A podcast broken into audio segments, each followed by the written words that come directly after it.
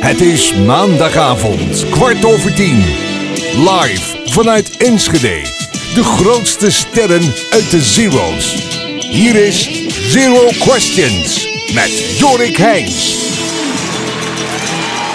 Vandaag in de show de valse nicht van Nederland. Hij heeft al eh, vele decennia platen uitgebracht en ook in de Zero's. Hij is hier vandaag in de studio, niemand minder dan Gerard Joling. Hoe is het, joh? Ben je gestopt met lijnen? Zo, ook goedenavond. Ik bedoel dat toch niet naar? Je bent toch ook gewoon zwaar? Nou, eh, bedankt. Ja. Maar eh, hoe vind je verder dat ik eruit zie? Indrukwekkend.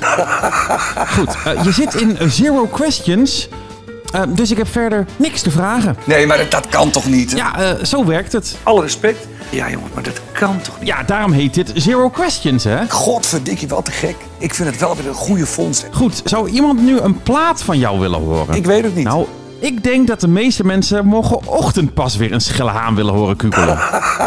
Vind je het zelf dan om aan te horen? Maar ja, er zijn absoluut mensen die zeggen van... jee, wat overdreven of wat gaat me te ver. Of wat was het vreselijk, dat mag ook. Er zijn ook mensen die vinden het vreselijk. Dat snap ik ook. Nou, dan ga ik dus een andere plaat draaien. Eh, bedankt dat je naar de studio wilde komen. Graag gedaan. Dames en heren, Gerard Joling.